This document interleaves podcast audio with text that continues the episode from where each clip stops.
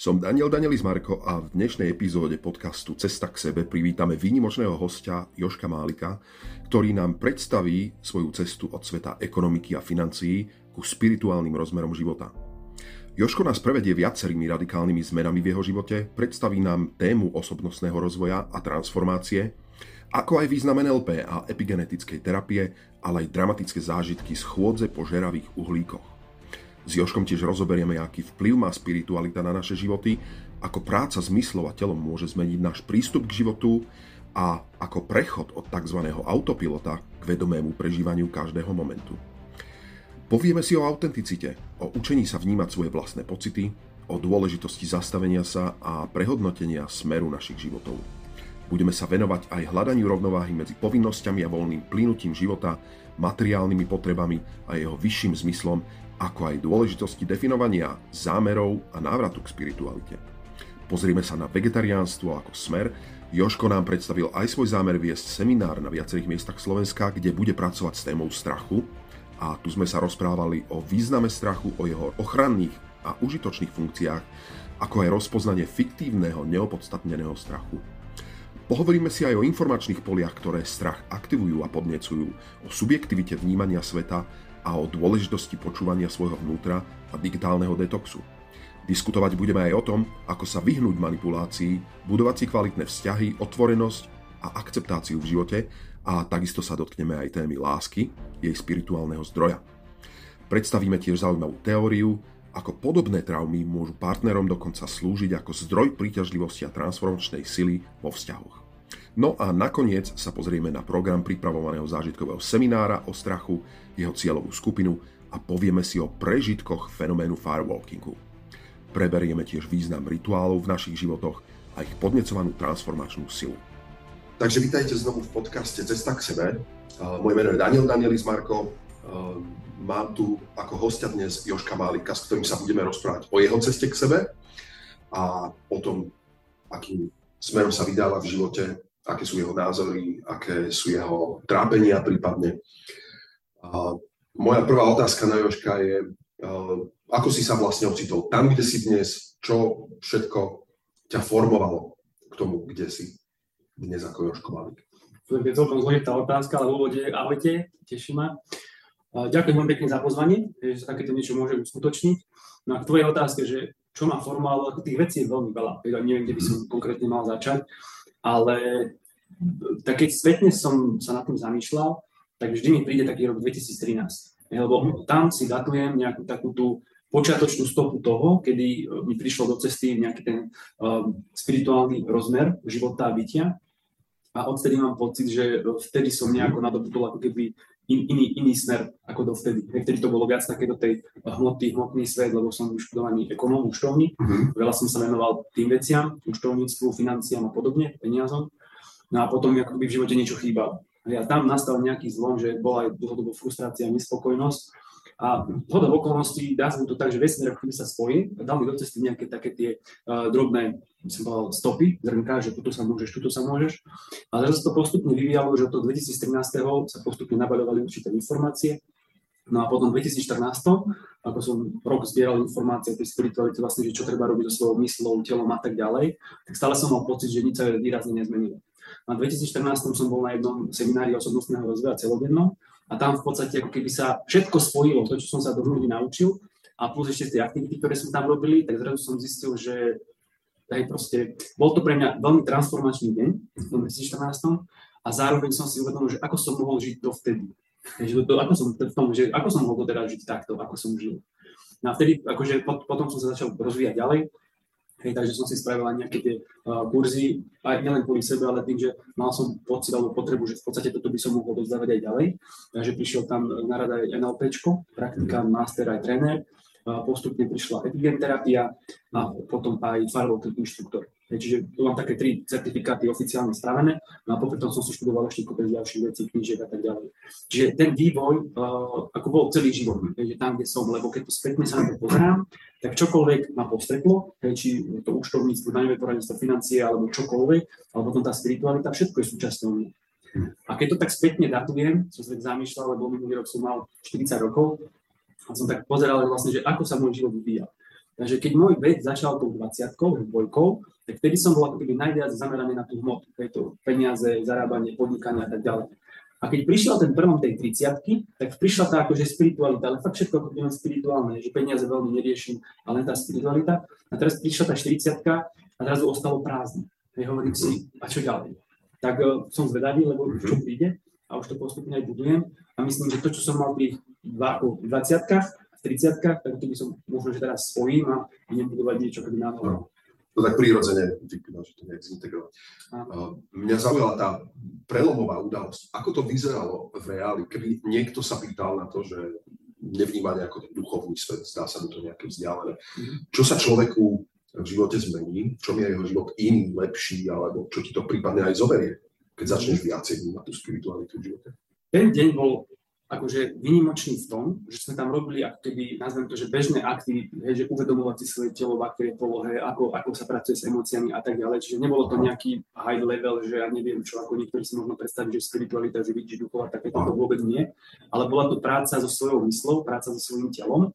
A tam som vtedy ako keby odhalil a uvedomil si, že ako som žil ako život teraz. Takže veľa vecí človek robí, bez toho, aby vedel, či mu to prospieva alebo neprospieva, ale ide v tom autopilote, v tom programe. A tam som si uvedomil, že vlastne všetko môže byť inak a podľa toho, ako ja to viem ako vycítiť, je proste v tom priestore, alebo ako si to môžem vytvoriť. Ja tým pádom postupne som si začal to veriť. Je to možné nazvať, že je to nejaká úroveň uvedomenia si seba, svojho tela, ako si hovoril, že zrazu si začal pracovať ste s telom, ale aj teda s nejakým svojim vnútrom. Je ten alebo otázka, nakoľko je dôležité to byť si neustále vedomý seba a svojho tela. A nebežať teda ako len na ten autopilot, ako nejaká mhm. ovečka. Čo ti to dá v živote? Uh, tak asi veľa vecí. Neviem, že kde, kto má akú hranicu tej dôležitosti, ale pokiaľ človek sa snaží naozaj byť a v prítomnom okamihu, tak tá bielosť je neustále. Čiže preto možno, keď v tých spirituálnych rovinách sa stále hovorí, že prítomný okamih, alebo tu a teraz a podobné veci, tak je to o tom, aby naša mysl neutekala do minulosti alebo budúcnosti, že čo, čo som minule spravil, ako som tam cítil, alebo že čo mám ešte urobiť, ale buď tu a teraz. Hej, proste užívaj si ten prítomný okamih, že som s tebou, rozprávam sa, ty mi kladíš otázky, ja e, sa snažím nájsť nejaké odpovede, ale som stále tu. Takže proste vnímam ťa okolia tak. A či je to dôležité, no možno vtedy, keď nastane nejaká zmena v tom prostredí, a zrazu viem na ňu ako keby lepšie reagovať. Že ty mi položíš otázku a ja nebudem odpovedať niečo, čo som odpovedal pred 10 rokmi, mm-hmm. ale sa aj trošku zamyslím nad tým a potom budem odpovedať. Ja s tým absolútne rezonujem. Je to pre mňa tiež veľmi dôležitá vec. Vnímať tu a teraz. A, a vždy bola pre mňa aj otázka, že čo tým ľudia všetko strácajú, keď nežijú v prítomnosti, žijú buď v minulosti, e, zaoberajú sa tým, ako im bolo, čo všetko ich ovplyvnilo, uh, vracajú sa v regresoch hej, späť, alebo prípadne plánujú niečo v budúcnosti ako nejaký fiktívny cieľ a stále nevnímajú tu a teraz, hej, tam, kde sú. Uh, možno otázka je, že ako to ty vnímaš, že čo všetko tým ľudia ešte môžu, o čo môžu prichádzať, keď nežijú pri tom okamihu, mm-hmm. keď sú zameraní aj na tú minulosť, alebo naopak veľa myslia o tom, že nie sú jednoducho prítomní tu a teraz. Čo to robí s človekom? Oh, tak mne tam napadá taká odpoveď, že každý máme svoju cestu a napríklad, keď aj človek žije aktuálne v tom, že je v prítomnom okamihu, tak asi je to súčasťou jeho cesty. Aby si možno časom niečo uvedomil, že by mohol niečo robiť inak. Mohol, ale nemusel, lebo každý to máme inak nastavené. Pre mňa, keď sa opýtaš konkrétne mňa, tak by som povedal, že keď človek nežije v tom prítomnom okamihu, tak mu keby pretekal ten život pomedzi, pomedzi. Uh-huh. Takže proste okay, uvedomuje stále, je to myšlenkami niekde, ale nie je tu. Napríklad predstav si, že máš za seba milovanú partnerku a zrazu proste ty si myšlienkami stále niekde inde, sedíte vedľa seba, ale nevnímaš to, aké to môže byť krásne proste byť len s ňou a všetky myšlenky dať preč. Napríklad aj o toto môže človek prísť. Čiže od nejaké pocity, od nejaké vnímania, ale ako hovorím, každý máme svoju cestu, takže tu sa dostávame k jednému slovičku, a to je, že autenticita. Preklad nejaká pravdivosť, že byť sám sebou. Um, ako toto môže súvisieť s tým, s tým prežívaním tu a teraz? A čo znamená pre teba vlastne autenticita? Že byť pravdivý, byť uh, sám sebou v každom okamihu. Tak, tam pôjde také slova, že proste, uh, ako sa je povedal, že pravdivý, proste uh, vyjadriť to, ako to máš, ale na druhej strane častokrát si uvedomujem, že pokiaľ človek sa s tým stretne prvýkrát, tak uh, musí sa to naučiť byť autentický že naozaj uh, musí rozlišovať to, čo je ten naučený program z minulosti, a čím to ešte slúži, ale už je to naozaj to jeho toto vnútro, duša alebo proste to vnútorné ja, že áno, toto som ja a takto sa prejavujem. Uh-huh. Môže to byť aj aj, ale proste je fajn nájsť tom trošku taký rozdiel, podľa mňa. Ako to celé môže následne ovplyvňovať nejaké poslanie v živote človeka? Aké ty máš poslanie? Nebudeme hovoriť o nejakých teóriách ako to zmenilo tvoje poslanie v živote, že si začal byť viacej tu a teraz, viacej vnímať uh, prítomný okamih mm-hmm. a byť viac vedomý? No, keď sú v živote situácie, keď máš toho napríklad veľa, veľa práce, trošku stresu a tak ďalej, tak človek pozabudne, opäť že by sám sebou alebo v tom prítomnom okamihu, že stále mm-hmm. niečo rieši. Preto je pre mňa veľmi dôležité uh, aspoň čas dňa stále venovať tomu, že proste neriešiť nič, iba sedím a dýcham, sledujem okolie to mi pomáha ako keby navrátiť sa k sebe a tým pádom robiť aj iné rozhodnutia v živote. Lebo keď človek, to je úplne prirodzená situácia, keď človek na to strašne veľa ide v tom kolese, proste beha neustále, ale je dobre sa z času na čas zastaviť a povedať si, OK, idem správnym smerom. To, to že som si, akože ja neviem, pred rokom povedal, chcem ísť týmto smerom, tak občas sa zastaviť, ale že či som náhodou nesklzol aj do bočnej uličky. Je proste nejaké takéto seba uvedomenie v tom. A nejaký veľký zmysel života potrebný vôbec? Mať nejaký cieľ niekde v diálke? Z toho, čo napríklad sa stretávam s ľuďmi, tak si myslím, že uh, každý to má nastavené individuálne. Hej, niekto potrebuje nejaký väčší zmysel, niekto potrebuje len nejaký menší zmysel, alebo v podstate len byť, hej, proste pomáhať druhým a tak ďalej a nepotrebuje za tým mať nejaké ako vyššie. Ale to potom môže súvisieť s tým, že napríklad aké, aké má hodnoty. Napríklad človek môže mať hodnotu, že chce pomáhať druhým, ale to je napríklad jeho zmysel a niekto má zase hodnotu, že potrebuje budovať nejakú veľkánskú korporáciu, firmu, lebo niečo sa tam potrebuje naučiť, alebo proste priniesť nejakú službu, produkt ľuďom veľkom.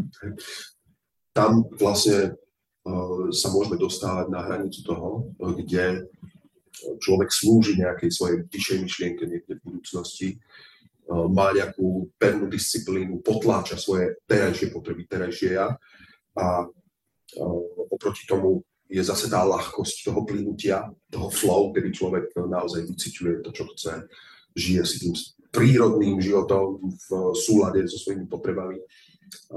Ako ty hľadáš takúto hranicu? Čo by si ty doporučil ľuďom? Mm-hmm. Vedieť aj pracovať s tým, čo je niekde v budúcnosti s, nejakou, s nejakým záväzkom, všeobecne, a ako nájsť hranicu, že teraz sa treba uvoľniť.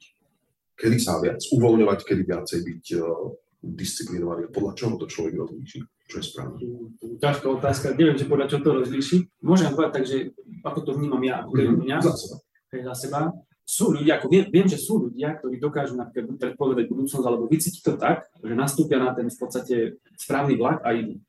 Sú ľudia, ktorí to napríklad majú a tvoria si to postupnými tými krokmi. Takže mhm. proste, dobre, toto cítim, že by som mohol robiť, hej, necítim k tomu žiadny odpor, ešte ma to aj baví, dobre, idem si tou cestou a niekde ma to možno dostane. Čiže to sú také, také dva smery.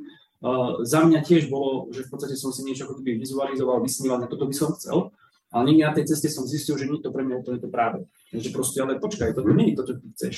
Je to napríklad bolo aj v, tom, v, tom, v tých 20 rokoch, keď som budoval taký ten finančný sektor, bol som bol ako finančný poradca, sprostredkovateľ a snažil som sa tiež budovať nejakú firmu, ale niekde na tej ceste som zistil, že to nie je úplne to teba. Chceš pomáhať ľuďom, ale možno nie v tomto segmente.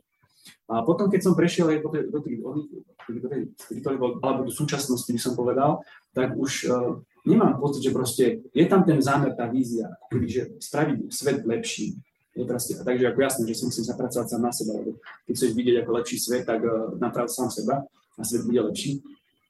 Čiže naozaj prostredníctvom toho, že naozaj uh, by som bol veľmi rád, keby každý človek na tejto planete mohol žiť spokojný život. To, to je úplne, že uh, high level, ale opäť závisí to od každého z nás. Toto ako mm. chceme. A nemôžeme nikoho presvedčať, toto nechce byť spokojný, že aby mal bol spokojný.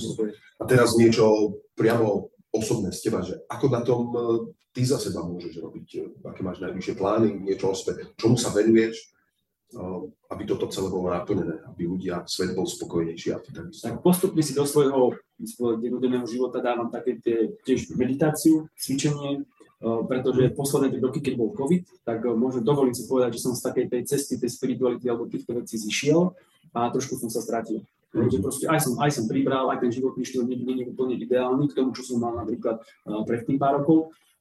Čiže ako keby som z tej cesty vyšiel. A teraz sa opäť postupne vraciam späť, respektíve nachádzam novú harmóniu, nový stred. Pretože tých posledných rokov, posledných 10 rokov, čo som sa venoval tej spiritualite, tak som bol napríklad, že bez mesyky, že som nekonzumoval mesové výrobky, ale teraz som napríklad dva roky dozadu povedal, že dobré, ale možno, že by bolo fajn niečo aj trošku inak skúsiť. Hej, teraz akože meso jem, ale výnimočne, hej, z času na čas si dám, takže mi to nejako, že každodenná báza to vôbec nie. A, to je taký jeden ten rozmer, že hľadám nový stred. A Čiže meditácia, cvičenie a popri tom sa snažím budovať proste tú víziu, ktorú cítim. Takže napríklad uh, nacítil som si, že tento rok mám určité aktivity, ktoré by som chcel spraviť. Uh, konkrétne poviem, že spraviť nejaké turné po Slovensku s témou strachu, emócií. Oh, Čiže tým, že sa venujem ako lektor osobnostného rozvoja, som farový inštruktor, tak máme tam rôzne techniky na zmenu presvedčenia, práca so strachom a podobne. Mhm. A chcel som tým, že v podstate tie posledné 3-4 roky uh, som tomu nevenoval až toľko pozornosti a nedával o sebe vedieť uh, v takej miere, ako by som mohol, tak v podstate teraz to rozbieham na novo. Ale už s novým poznaním a možno aj s novými prvkami toho celého. Mhm. Možno bude to zaujímavé ľudí vo všeobecnosti, ak nám niečo porozprávaš o strachu. Uh, aký má význam strach vôbec v živote človeka a čo s ním vieš ty spraviť pre ľudí, čo by si ľuďom chcel ponúknuť? To je veľmi dobrá otázka, veľmi obšírna, to by sme tu mohli sedieť veľmi dlho, ale veľmi stručne povedané, ako to zvykneme na seminároch hovoriť, strach má veľmi dôležitú, pardon, strach má veľmi dôležitú funkciu v našom živote a to je ochrana že nás chráni, hej, proste pred nejakým nebezpečenstvom, keď na tých dva niekto vybehne, vidíš, že je silnejší, tak ako že nebudeš s ním bojovať, ale utečieš, čiže má tam ochranné funkcie. Lenže my sme si už budovali tak bezpečnú spoločnosť, že my už sa už nemáme pomaly čoho báť. Čiže my si ten strach ako by vytvárame, hej, že nechod tam, lebo sa ti niečo stane, alebo nepozeraj, toto bude zle na teba a tak ďalej, hej, nerob toto, nerob mhm. tamto. Čiže my si tie strachy vytvárame ako keby sami. Preto sa aj hovorí, že strach je len ilúzia. Mhm. A do určitej miery je to pravda. Pokiaľ už nie je ten ochranný strach, aby si napríklad, že uh, nechoj po rinse na výškovej budove len tak, hej, a proste nebalancuj tam, pokiaľ to nevieš, lebo môže spadnúť a končí si život. Čiže niektorí ľudia potom majú strach z výšok a podobne. Ale keď už si potom bezpečí a zrazu to etičko sa možno začne nudiť, tak si to vypíšle. A preto je veľmi dôležité identifikovať, čo je ten skutočný strach, kedy naozaj to ohrozenie je vážne a kedy je to len tá ilúzia, tá fikcia. Alebo tie informácie, to informačné pole, ktoré je okolo nás, nás sa len snaží udržiavať v tom strachu, pretože tým pádom nás dokáže lepšie manipulovať.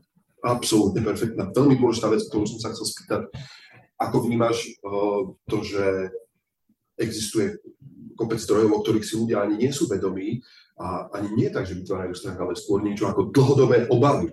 Ehm, je podľa teba e, svet naozaj tak zlý, že povedzme, žena, dnes mladá žena povie, že do tohoto sveta ani deti nerodno, neradno hej, porodiť, že taký ťažký je ten svet.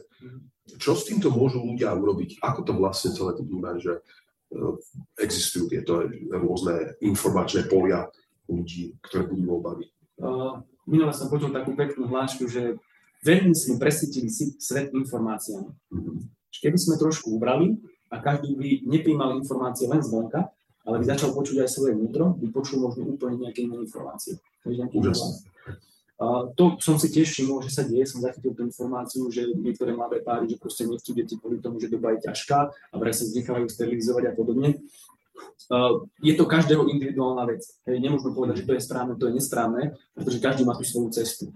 Ale áno, do určitej miery môžeme povedať, že to informačné pole, v ktorom žijeme a v ktorom v podstate sa vyvíjame, nás do určitej miery ovplyvňuje. Preto je niekedy úplne v poriadku sa od toho odstrihnúť aj na niekoľko dní, že nepozerať správy žiadne, ale proste odložiť telefón, dať si nejaký ten digitálny detox, ísť niekde do prírody a byť len sám so sebou aj niekoľko dní a vtedy človek príde na úplne iné myšlienky a možno prehodnotiť tie názory, ktoré mal. Lebo čo sa týka napríklad presvedčení, tak 99% presvedčení, ktoré máme, nie sú naše.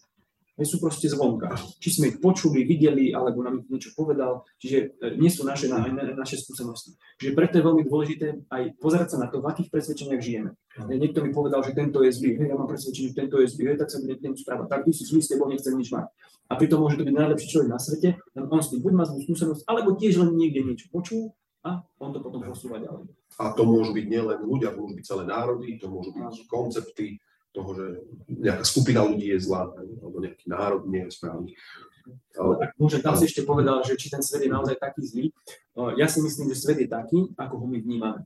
Čiže ľud, sú ľudia, viem, že sú ľudia, ktorí vnímajú tento svet, že žijeme v tej najlepšej dobe, akej môžeme žiť, pretože máme dostatok informácií, pomerne dostatok slobody, vieme sa realizovať, kedy si to nebolo. Mhm. Kedy si sme museli bojovať o to, aby sme vôbec prežili jedla, aby sme mali jedlo. Dneska je tá doba sa tak posunula, len otázka znie, ako sme ju uchopili, ako my vieme žiť. Mhm. Veľmi veľa ľudí nie proste star, e, funguje stále v tých starých vzorcoch, že proste len jesť a mať sa dobre a tak ďalej, ale chýba tam možno nejaký ten ďalší rozmer. Ale opäť hovorím, je to každého no. individuálna cesta.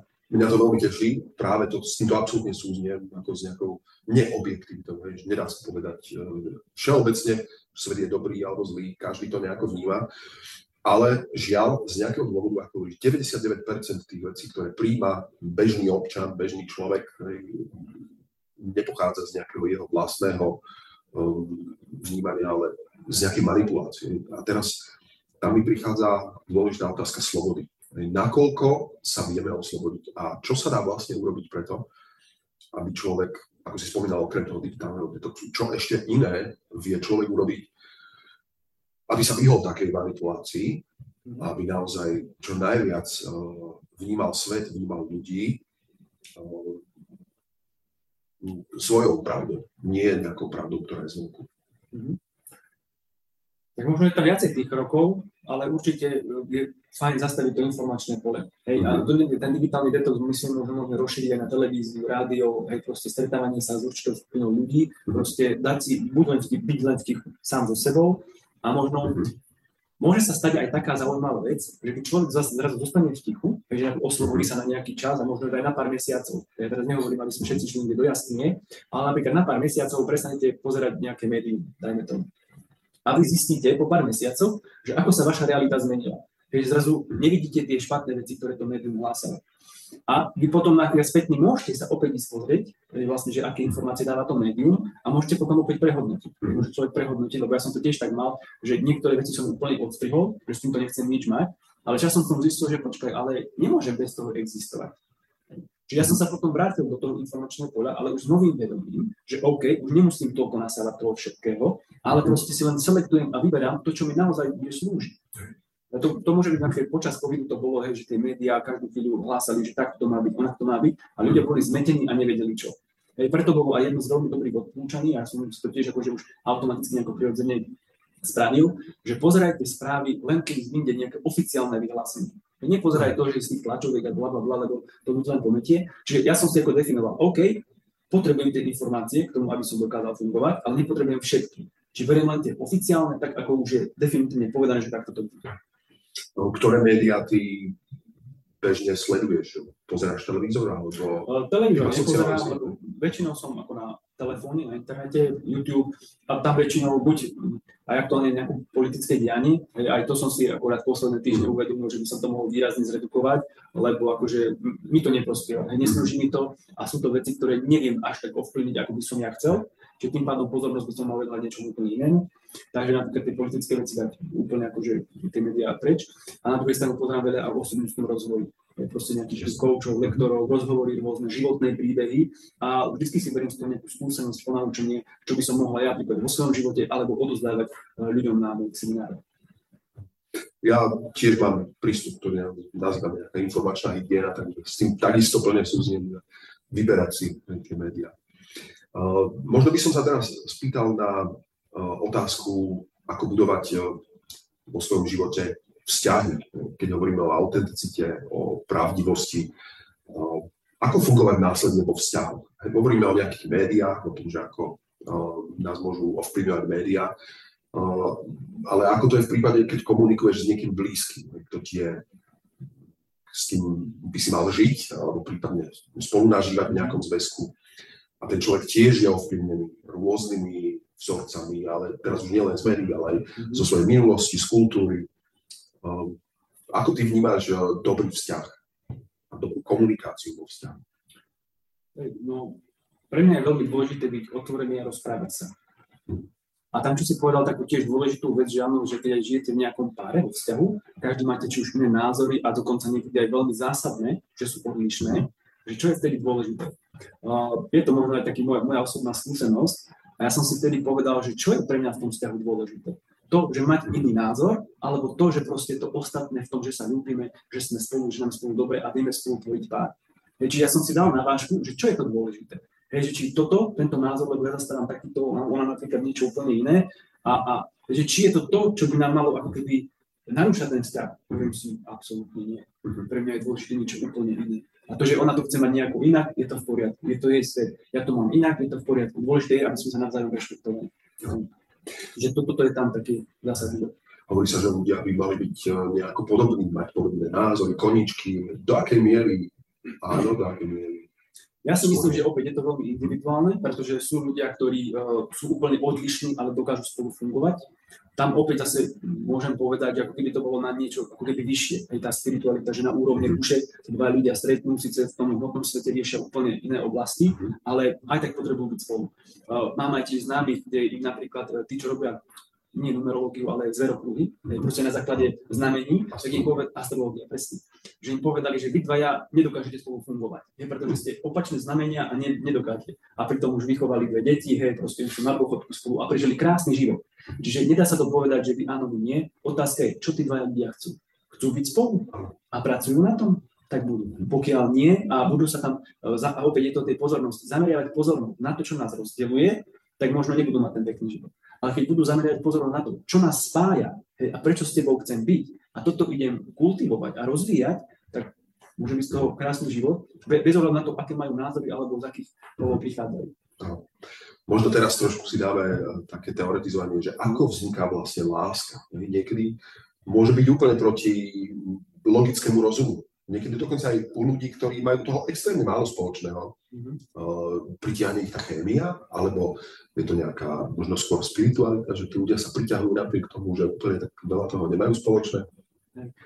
Na túto tému nie som odborník, hej, to poviem na rovinu, a, ale napríklad zo svojho života, alebo z nejakých tých, či už skúseností, alebo názorov, môžem povedať, že hm, láska, sa tvorí láska? No, Jak vznikla v tvojom živote napríklad? V, moj, ako v mojom živote vznikla tak, že poviem tak, že prišla náhodou, veď zafungoval vesmír, lebo tiež som mal nejaké vzťahy, kde som sa snažil budovať proste nejaký vzťah, ale počas som zistil, že to nie je úplne ideálne, tak sme sa rozišli.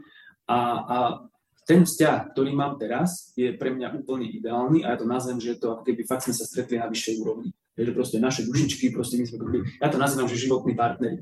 Je, pretože na, na všetkých uh, ako uh, Hej, proste na, tak, že sme ako životní partneri, pretože naozaj nám, naozaj nám je spolu veľmi dobre, hej, cíti, ako perfektne dokážeme, sme aj veľmi zohratí a to sa nedá vysvetliť. Ako to sa vie, to, to sa logicky veľmi, veľmi vysvetliť nedá. To môžem pomenovať, že je nám dobre spolu, hej, keď trávime spolu čas a tak ďalej. Proste, hej, pomáhame si, niekedy tá tam automatika, hej, že intuícia, že už druhý niečo prichystá, hej, ja to som práve chcela takéto, hej, že proste uh, je tam to, ako vzniká láska, tak je tam tá úroveň, hej, či už tá chémia, alebo proste nejaká tá príťažlivosť. Dokonca som sa stretol, že častokrát uh, sa priťahujeme, pretože máme uh, spolo, uh, rovnaké traumy. Hej, to napríklad mm. tiež je mhm. veľmi zaujímavá téma, to som si nikdy nepovedal, že dvaja ľudia, keď sa navzájom nejako silne priťahujú, že môžu mať obidvaja ako keby pokrivené vzorce, hej, a toto ich spája. A to už či si to potom ako keď budú zrkadliť, alebo si to napravia, to už je ich cesta, ale pre mňa to bolo zaujímavé. Čiže jedna úroveň je, že môžeme sa na to pozrieť aj takto, ďalšia úroveň je, že môže tam chémia, že prídeš, privoniaš si a wow, alebo si celý bez seba, je proste a ideš a buduješ ten vzťah. Ale ideálne, ak je to vzájomné, ja s tou vôňou, pretože to je veľmi chemický uh, signál. A ďalšia vec potom tá spirituálna rovina, je proste veľa ľudí proste sú spolu a sú úplne že spokojní a a fungujú. Neviem to povedať nejako konkrétnejšie, detálnejšie, neviem, či som zrozumiteľný. Ja myslím, že áno, že to môže byť tiež odpoveď, že v láske neradno príliš hľadať nejakú logiku a rozum. Ne? Neviem si to dosť dobre predstaviť. Ak by som mohol spomenúť svoj prípad, ako svoj príbeh, ako, ako, sa mi, ako, ako som sa spoznal so svojou Dankou, tak uh, keď som chodil na epigem terapiu, uh, tak tam v podstate sme mali možnosť zažiť konštelácie. A tam bola veľmi zaujímavá situácia, že zrazu sa tam niečo udialo, ja som bol len pozorovateľ a oni tam niečo ako hrali, mhm. pokiaľ viete, čo sú konštelácie, pokiaľ nie, tak prosím si to skúste pozrieť. A tam v podstate hrali nejakú situáciu a zrazu všetky ženy, čo to hrali, lebo som tam jediný muž, ostatné boli ženy, všetky ženy zrazu precítili obrovskú čistú lásku. Hej, a že, že to, toto ma čaká. A oni no, ako tam potom proces bol, že sme sa aj objali a že aby som to cítil. Ale ja som tam necítil absolútne nič, žiadnu lásku, preto to bolo úplne neutrálne. A ne, nechápal som tomu, ale OK, nechávam, tak ideme ďalej. pár rokov na to sa nastala situácia, že mi jedného dňa, hej, píše nejaká neznáma žena, hej, že pro, prosím ťa, poznáš túto a túto, hej, a teraz rozmýšľam, že toto je, a ona sa pýtala na moju sesternicu, ktorá býva v úplne inom meste, a hovorím si, že a bola pre mňa neznáma. Pýtam sa, že, že lebo uh, už dlhšie neboli v kontakte a bola zvedavá, že proste, že či sa niečo nestalo. A tak hovorím si, že OK, zistím aj svojom sesternici, že či sa poznáte, lebo nebudem posúvať informácie hneď ďalej. Tak som písal sesternici, ešte neodpisovala, tak som mi napísal, napísal som jej, zistím a uvidím. No a potom mi sesternica odpísala, že áno, že teraz trošku bez internetu, takže potom sa ozvem. Mm-hmm. Tak ja som jej to akože odpísal, tým som to považoval za ukončené. A už bolo tak, že som normálne, že idem mať konverzáciu, že na čo, hej, proste vybavili sme, čo bolo treba. A ako som pozeral na ten telefón a mal prst na tom, tak normálne nejaký hlas mi povedal, že nechaj si tam. Pozerám, dobre. Začali sme si písať, ale to bolo najkrajšie písanie, aké bolo. Ja som sa cítil mm. tak naplnený a dva mesiace bolo o tom, že sme si písali. Keď sme sa nevideli nič. A to bolo ako prekrásne obdobie. Proste s človekom si len píšeš, čítaš nejaké písmenka a ty sa cítiš úplne naplnený. Že wow, toto čo má byť. A potom sme sa potom stretli a už postupne sme ten vzťah budovali, ale môžem k tomu celému povedať toľko že keby som ju stretol ešte napríklad so starým nastavením, aké som mal, ja by som si ho nevšimol. A keby sa toto neudialo takto, ako sa udialo, že cez ten internet a tak ďalej, cez to písanie, tak neviem, či by som si ju vôbec všimol. Hej? To je ako fakt, pre mňa to bolo tiež veľkým prekvapením, ale už potom, keď sme sa stretli a začali to postupne budovať, ja viem, že proste ako nepotrebujem nič ďalšie. Zaujímavé. Si spomínal na, tej, na tom eh, epigen terapii, na tých konšteláciách, tam si pomínal tie ženy, ja som predpokladal, že tam, ju, tam si ju stretol práve, ale že tam vlastne si to napriek tomu, že tam bolo celé to veľké divadlo, že to bolo dramatické, tie konštelácie sú silné, že tam to jednoducho necvaklo, aj vtedy si nemal také pocity, mm-hmm. možno tým, že tam nebol, nebola aj tá správna danka. A následne potom obyčajné písmenka, nejaké e, komunikácia, kedy si mal priestor na svoj, vtedy to cvaklo, to zmenilo. Ako, bolo to postupné, nebolo to akože ako, bol tam veľmi silný, ako keby intenzívny pocit. Nebola to tak, tak ako láska, že proste ja si zalúbený taký, že proste nevieš spať a podobne, mm-hmm. ale tak postupne sa to budovalo a, a neustále tá pozornosť išla tým smerom, hej, proste na ňu. Hovorím, ale bolo to vzájomné, bolo to vzájomné. Rozmýšľam, že človek, keď potom ide do toho prítomného okamihu, že čo sa mu deje, si wow, to je veľmi krásny pocit. A som ďak, ďakujem pánu Bohu, že takto sa... A to ste sa nepoznali dovtedy nie, osobne? Nie, lebo ona je z východného Slovenska. A aké to bolo, keď e, si sa mal stretnúť s ňou naživo? Mal si obavy? Práve, že nie. Práve, že nie. Uh, bol som úplne akože kľudný a opäť tam bol nejaký ten pocit, že predstav si, keď človek žije ako chlapec, mm-hmm. že proste je taký, a tak dobre, hej, ja neviem, puberta, alebo proste taký, ako keby oni, a zrazu ti príde do života žena a ty sa staneš mužom. Hej, že zrazu normálne ty cítiš úplne väčšiu stabilitu, ako keby tie tvoje korene išli viacej do hĺbky a zrazu môže sa okolo teba diať čokoľvek, ty stojíš stabilne. Fúkať vietor, búchať lesky, ty stojíš stabilne.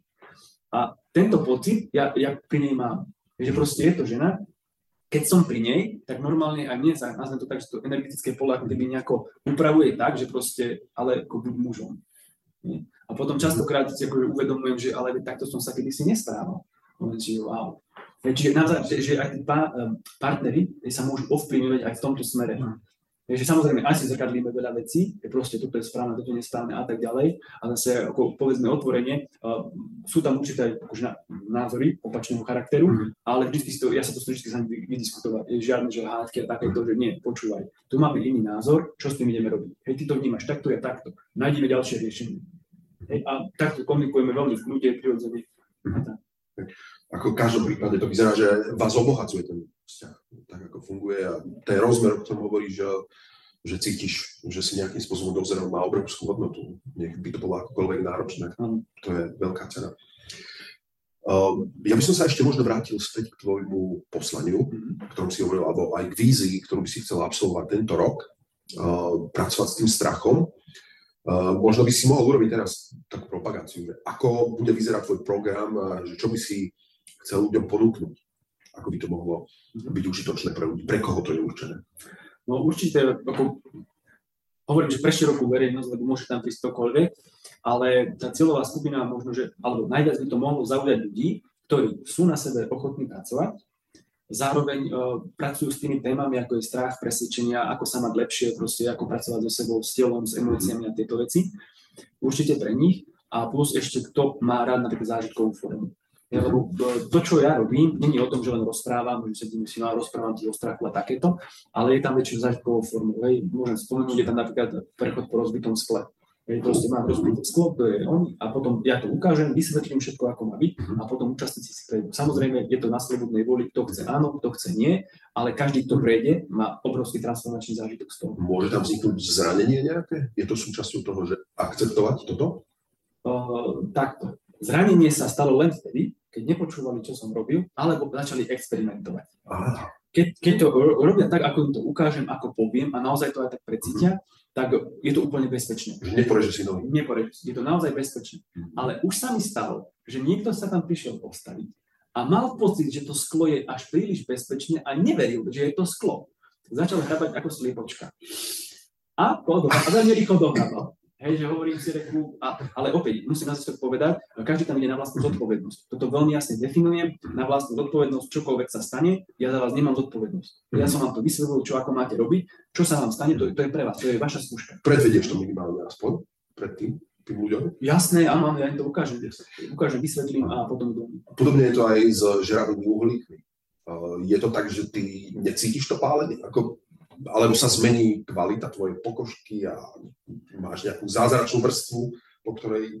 Častokrát ľudia, ktorí sú veľmi intelektuálne zameraní, mhm. alebo nejakí vedci a podobne, tak majú tendenciu to vysvetľovať cez, tie hmot, cez ten hmotný svet.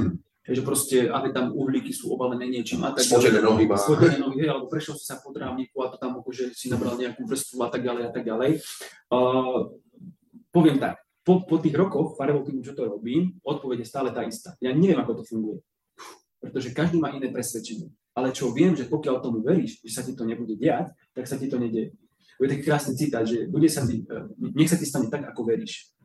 Čiže keď veríš, že to popáli... mrazí, to je nebezpečné. Keď veríš tomu, že ťa to popáli, tak ťa to popáli. Keď veríš tomu, že nie, tak nie. Ale opäť, nie je to sa slepá viera, hej, že tak idem si veriť, lebo nepopálilo, prejdem si a nepopálim. Mm. Nie. Tam je určitý proces, určitá práca, ktorú predtým vykonáme, aby sme si nastavili mysel, nastavili telo, mm-hmm. proste uh, tam si naozaj prejdú takými silnými uh, emocionálnymi vecami, že zrazu zistia, že čo, čo, ako sme to žili doteraz. Wow. Je proste, že počka, počka, ale častokrát sa stane, že nechápu, lebo to je fakt silný zážitok, nechápu a až ja im hovorím, že posledne ešte pár dní tomu nechajte doznieť, aj možno bude trvať pár mesiacov, kto vie. A, a proste naozaj mal to inak silný zážitok. A to, že ako to funguje, to ja neviem. Ja tam pracujem s tou pozornosťou a tou myslou. Keď človek naozaj venuje pozornosť sám sebe a počúva napríklad tú intuíciu, a pokiaľ má aj nejaké to spojenie vyššie ja a podobne, alebo aj nemusí mať, ale proste uvedomí si to, že celé to môže byť inak, ako sme to mali doteraz. Napríklad nechytajú uhlíky, lebo sa popáliš, tak zrazu zistí, že to môže byť úplne inak. Mne sa veľmi páči napríklad aj príbeh Shaolini, alebo títo mnísi. Oni tiež s týmto pracujú a oni to, poviem tak, že dokážu narušiť gravitáciu, že po takto strmej ploche dokážu ísť bez rebríka, proste len to vyšlapú. Uh, ich mysel je už tak vytrenovaná, že oni si tam poviem tak, že predstavia schody. Hej, náš uh, mentálny svet západnej civilizácie je trošku iný ako tej východnej. Mm. Preto častokrát sa snažíme vysvetliť našou mysľou niečo, čo sa nedá vysvetliť. Hej, preto treba niekedy tú mysel dať na bok, byť otvorený a istom procese a potom nejaké tie výsledky alebo procesy prídu súhlasím, pre mňa bol obrovskou príležitosťou to pochopiť. Keď sme našu dceru dali teraz na videnie bez očí, túto našej Žanet Horstman, ktorá bola aj hosťom v predošlom podcaste, kedy som mal možnosť si to takisto vyskúšať a uvedomiť si, že naozaj neexistuje možnosť, že je to nejaké podvádzanie. Dokonca vyskúšal som si to, ako vzniká ten mentálny obraz na mentálnej úrovni, bez toho, aby som videl mentálny obraz farby, s úplne zatemnenými očami, mm-hmm. vidieť, uh, vidieť niečo. Takže znamená to, že ty veríš tomu, že máme uh, schopnosti aj teda uh, ovplyvňovať realitu našou myslou. A obrovská prvá základná užitočná vec je práca nielen ako so strachom, ale uh, sú v tom aj traumy, ako obavy, nie je to len strany, bojím sa šok, niekto príde s niečím takýmto jednoduchým, ale niekto sa možno uh, bojí byť uh, úspešný, niekto sa môže báť uh, vzťahov. Ne? S akými druhmi problémov môžu ľudia prísť na tvoj seminár? to dá sa povedať so všetkými, ako ja, ja neriešim ich konkrétny problém. Hej, ako aj napríklad stalo sa, že povedali niekedy účastníci, že niekto mal fakt traumu z ohňa. Hej, že proste kedy si ako malý sa popálil a zrazu on povedal, že nepôjde. Hej, ale zrazu prešiel si tým procesom, uh, už teraz si nepamätám, či išiel, nešiel, ale viem, že na konci, keď sme zdieľali, povedal si ako, že nikdy by som nebol povedal, že takto sa vo mne niečo uvoľní. Fakt si už nepamätám, či prešiel, či neprešiel, ale mal obrovský rešpekt a strach, lebo mal veľkú traumu. A keď si tým celým prešiel, alebo bol iba prítomný to a videl, ako aj ostatní prechádzajú a zrazu sa niečo uvoľnilo. Častokrát aj to je zaujímavé, že nemusíme prejsť všetkým každým procesom. Niekedy byť, je, stačí byť len súčasťou tej komunity, tej skupiny a keď oni spravia, mm-hmm. ako by sme prešli aj my. Lebo to je opäť to pole, ktoré je okolo nás. A opäť, ako bereme presvedčenia negatívne, tak bereme aj tie pozitívne. Keď zrazu vidím, že 10 ľudí prejde, čakaj, ja by som mohol.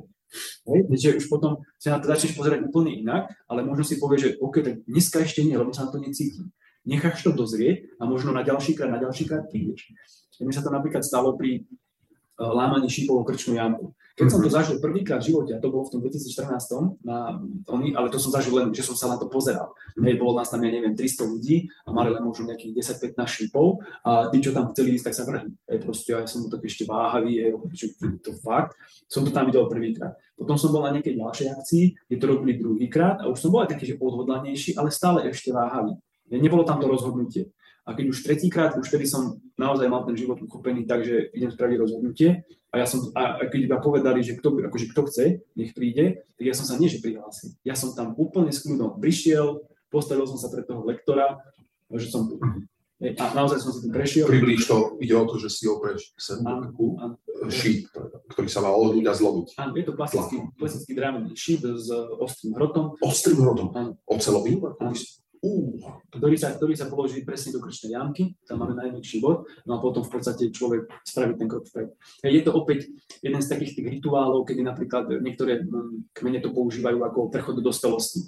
Takže, alebo respektíve, keď sa chceš stať lovcom, musíš vedieť prijať aj ten šip proti sebe.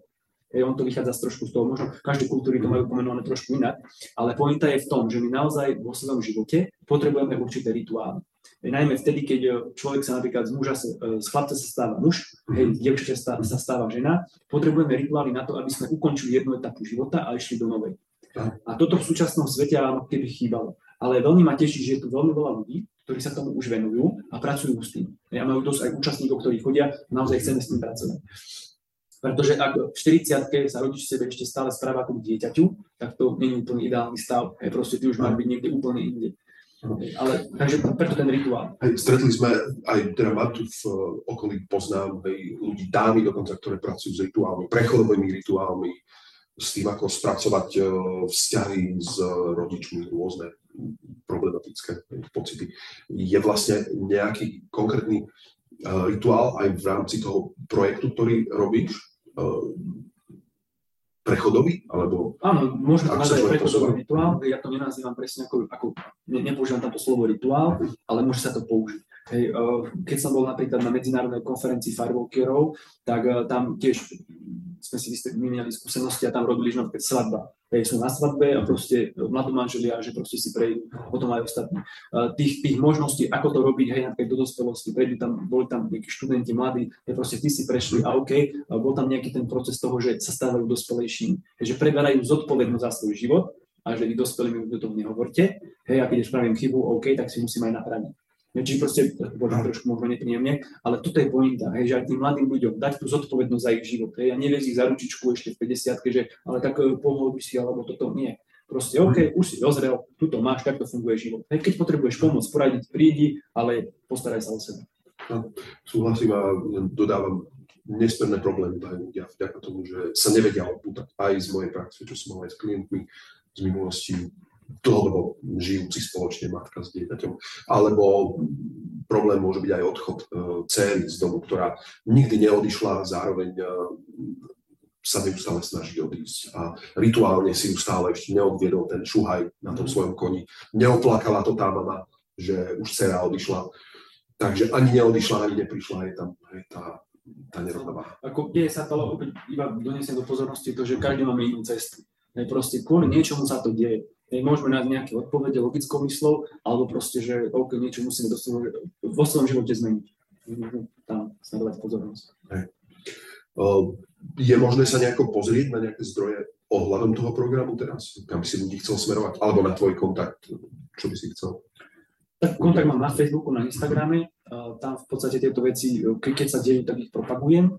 A, a tak, Jozef Málik, aj Instagram, aj, myslím, že na Instagrame som Josef Málik, Josef mm-hmm. Málik. Čiže tam kľudne, hej, môže, ja budem veľmi rád, hej, či za lajky, alebo, alebo budú aj kontaktovať, že by chceli niečo. No, čo sa mi napríklad tiež veľmi dobre osvedčilo, tak je verzia, že to robím pre verejnosť, hej, kde proste spravím nejakú udalosť, e, kde spravím marketing a tak ďalej, a že kto príde, ten príde. Alebo pokiaľ človek má napríklad, neviem, 5-10 ľudí, alebo aj viacej, alebo v korporáte, že chceme si týmto prejsť, tak mi zavolajú a môžeme sa to v nejakých podmienkach. Ja sa na to veľmi teším. E, mám pocit, že týmto celým prechodom, prácou, so strachom si ľudia možno poriešia podstatne viacej veci, ako si sú vedomí alebo na čo sa zrovna chystajú, ale teda ja ponúkam ľuďom, ak majú takéto volanie, že pocítia, že by chceli posunúť svoje vnímanie, možno popasovať sa s nejakým strachom, alebo ako si spomínal, aj z obavami všeobecne. Takže rozbite sa Joškovi. No a ja ti veľmi prajem, aby sa ti tento zámer podaril. Mne osobne sa veľmi páči a už ja osobne vnímam, že by som rád takisto niečo podobné absolvoval, ak sa bude dať aj tu niekde v okolí. A uh, dúfam, že čo skoro budeme vidieť uh, tých programov viacej a uh, o nejaké obdobie, možno o mesiac sa znovu môžeme stretnúť, porozprávame sa, ako sa tebe kráča po tejto ceste k tomuto svojmu zámeru, možno niečo zaujímavé z tvojho osobného života, čo sa zmenilo. No a ja tebe veľmi krásne ďakujem aj za túto reláciu. Ak chceš ešte niečo na záver na záver, neviem, keď som tak, akože, tak spätne teraz rýchlo premietam, že čo všetko sme hovorili, mám pocit, že sme viacej rozprávali o tej spiritualite, neviem, že či to je mhm. cieľová skupina presne pre na túto tému, takže e, buďte v pohode, sme normálni ľudia, hej, žijeme tento hmotný svet, ale áno, láka ma to, pretože to pre mňa je to také nepreskúmané územie, a veľmi rád eh, spoznávam, ako bádam nové veci. Lebo eh, po, konkrétne poviem, keď som bol ako ekonóm, účtovník, tak tam v tej ekonomickej sfére sme sa snažili dosahovať zisky. Mm-hmm. Ja teda, ako cez tie čísla. A potom som nejak prišiel na to, že cez psychológiu, je proste aj ten marketing, chceš viacej predávať, mať dobrý marketing, mm-hmm. ísť, ísť na cestu psychológiu k tým ľuďom, je to podvedomie a tak ďalej, podprahovo. A potom som zistil, že OK, tak možno som asi v špatnom segmente. Tak som išiel na to, netvrdím, že psychológiu, ale proste ten spirituálny rozmer, že ako funguje náš mysel, podvedomie a tak ďalej, ako to tam sa dá manipulovať a tak. A zrazu som zistil, že to nie je úplne správne, že proste keď chcem zarobiť viacej, tak zmanipulujem u všetkých, aby som zarobil. A k tomu sa chcem vrátiť, že proste, čiže táto oblasť, ako pracuje naše psyche, je pre mňa veľmi zaujímavá a môžeme to robiť buď spôsobom, že uh, budeme manipulovať ľudí, aby sme si zarobili, alebo budeme im prinášať to, čo im môže kvalitu života zdvihnúť. Ja ti prajem, aby sa to celé splnilo. Uh, ja myslím, že je to celé predpovedené nakoniec. Uh, ten podcast, ktorý máme, sa volá Cesta k sebe, takže je výrazne spirituálny. Určite sme neodišli vôbec od témy a dúfam, že ľudí to len obohatilo, to, čo sme všetko hovorili. Tak ďakujem ti a teším sa ešte raz. Ďakujem veľmi krásne za príležitosť. Do počutia. Ahojte.